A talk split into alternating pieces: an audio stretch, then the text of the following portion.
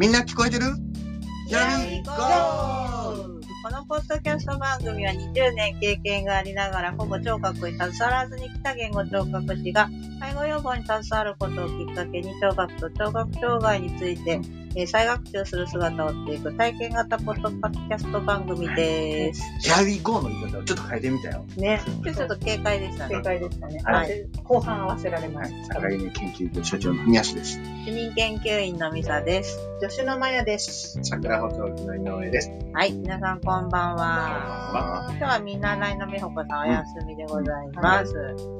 今日ですね、あの、さっきちょっとお伺いしたんですけど、所長と井上さんのコラボレーションで、えー良い訪問ができたというお話聞きましたが、はい。はいはい。はい。どんなご様子ですか？私の利用者さんですね。あの、よくミサさんのね、あの外来で来る、うんもう耳の聞こえに不安のある方って、割とこう元気な方、外来に来られる方で、うん私訪問してる人たちって、まあ割と家にずっといる人そうですね。そうですうんね。まあ、割といろんな意味で重症な方が多いもんだから、まあ、補聴器、高度な補聴器も、まあ、そんな必要がない生活をされているし、そもそもそれを自分で管理するっていうこともちょっと難しい方が多いんですよね。はい。でそういった方も、まあ、家族同士の会話とか、まあテレビも見たりとかするし、そういった時に聞こえが悪いのってやっぱり、それはそれであんまり良くなくて、ね。そういった場合ってどうしようかなって言った時に、あの、管理の簡単な箱型補聴器がいかがかっていうことは。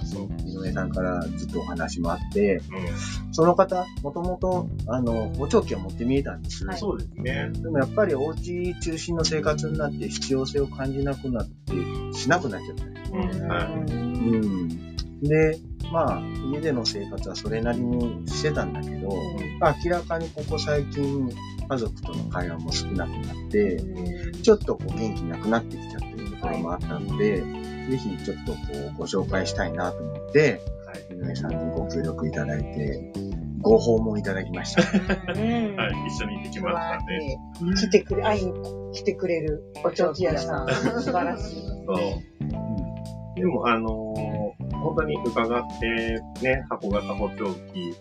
まあ、あのーなかなか上手に使えないかなとも思いながら伺いましたけど、まあお試ししてもらってたのもあって、ん操作方法もしっかりしてるし、イヤホン耳にはめるのも上手で、まあ、やっぱり自分でできることが多いのはいいと思って、まあ聞こえもすごく良かったですしね。うん。うん。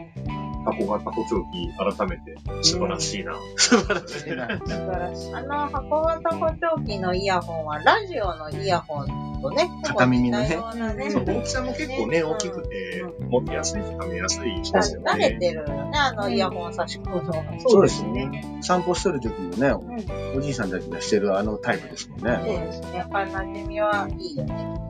競馬場に行くとみんな来てくれるやつです。うんうん。片耳ね。そっか。じゃあ、その、使ってみて、やっぱりその前後の変化っていうのはあったんですか？あの、一週間経った後にね、あの、訪問して、ご夫婦に簡単なアンケートを取ったんですけども、お互いやっぱり前の状態の時はほとんど聞こえんかったと本人。ああ、そっか。で、奥さんの方もほとんど聞こえてなさそうだ。うん分かってたんだね、奥さんもね。そうね。まあね。で、使ってみてどうだったかって、大体わかるようになったって答えに答えてたりしますし、あとは、うーんと、使い始めて発話量が増えましたかね、喋ることって奥さんに聞いたら、それもやっぱり、だいぶ増えたっていうことと、あと、お互いお話しする機会が増えたって二人ともこう分けて答えてしゃったので、僕も一週間後に訪問して、会話してる時の表情も非常に良かったし、うん、良かったな。いいですよね。まあ、やっぱり、あの、補聴器導入してしばらくすると結構皆さんから言われるのって表情もうん明るくなったとか、よく喋るようになったっていうのは、どんな方でも結構言われるので、まあそういう風になってよかったなっていうふうに思いますね。そうですよね。うん。もともとだから補聴器を持ってたぐらいだから、よく聞こえた方がいいっていう認識はね、持って見えた方なんですよね。まあ、難聴になるのが意外と早くて、で、それ買ったのもやっぱり仕事を結構70過ぎぐらいまでやられてたので、それでつけてたっていうのはあるんですそけど、の時はそういうのが良かったんでしそょうう、ね。仕事を辞めちゃって、家で生活するようになったら、さらにそういうのも使わ使わなくなっちゃう。必要性がね必要性がそうそうそう。だから、まあ、その人のライフスタイルというか、生活している環境で、まあね、はい。適切なものをちゃんとチョイスするっていうことが大切だな。そうそうそう。結局やっぱり、あの、まあ、高いとか、聞こえにくいとか、いろんな要因はある。使えなかったらもう意味がない。そうですね。始まらないので、まずご自身でちゃんと使えるとか、うんご家族にとっても使いやすいものっていうのが大前提ですね。ね。一応ね、やっぱり、その、聞こえを保証してって言っても、こう、機械の操作ができるのかとか、うんお値段はどうなのかとか、うんどんな生活スタイルなのかとか、そういうのはやっぱり確認してね、その人に合ったものを選ぶっていうのが大事ですよね。まあでもね、まあ、街の補聴器屋さんというか、メガネ屋さんとかに、お高いのを勧められたりするんじゃないですか？まあね、ないとは言えないですよね。なんかまあ、こういった、ね、あの、啓発目的で私たちもやってますけれども、少しでも正しい情報が届いてね、選べる消費者の方、市民の方が増えるっていうのはね、ちゃんと自分で要望を伝えて、それにこう合ったものを選べるっていうのがね、大事かなとは思いますよね。良かれと思って進めてくださるんでしょうけどうんね。うんその人、やっぱね、その人のライフスタイルまでちゃんと把握できるかっていうと、お店に来られてもなかなかね、わからなかったりするし、時間がかかりますもんね。そうそうそう。やっぱりあのね、これがダメっていうのはないと思うんですよ。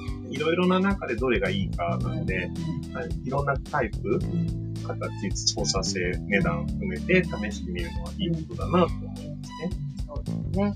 でも事前情報がふみやさんがね、しっかり持ってるので、訪問してますからね。が一番いいです。そう、そういうのっていいなと、今回ね、お話を聞いて思いました。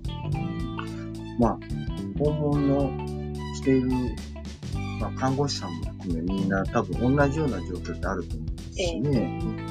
まあ、みんながみんなそこにアンテナ張るのは大変かもしれませんけども、ぜひ言語聴覚士の方が、あの、こういった井上さんみたいな方にちゃんと相談したりとかして、うん、上手にご紹介できるとはい。いいんじゃないのかなって。えまあ、何やるにしても聞こえた方がいいに決まってますから、ーそうですね。ね。言語のリハやるにしても、演芸のリハやるにしても、夫婦の会話にしても、ね。そうですね。本当ね、聞こえることが大事だっていうのはね、我々がまた、えー伝えていくメッセージかなとは思いますね。はい。素晴らしい訪問事例だと思います。ありがとうございます。すありがとうございます。はい。この番組では、えー皆さんからの質問や、えー疑問、とこんな、えー場面で、えー補聴器が役に立ったよとか、そんなお話でもいいですよね。うんぜひお寄せください。はい。メールの宛先は、さかいめ .st、アットマーク gmail.com。さかいめの綴りは、sakaime.st、アットマーク gmail.com です。お気軽にお寄せください。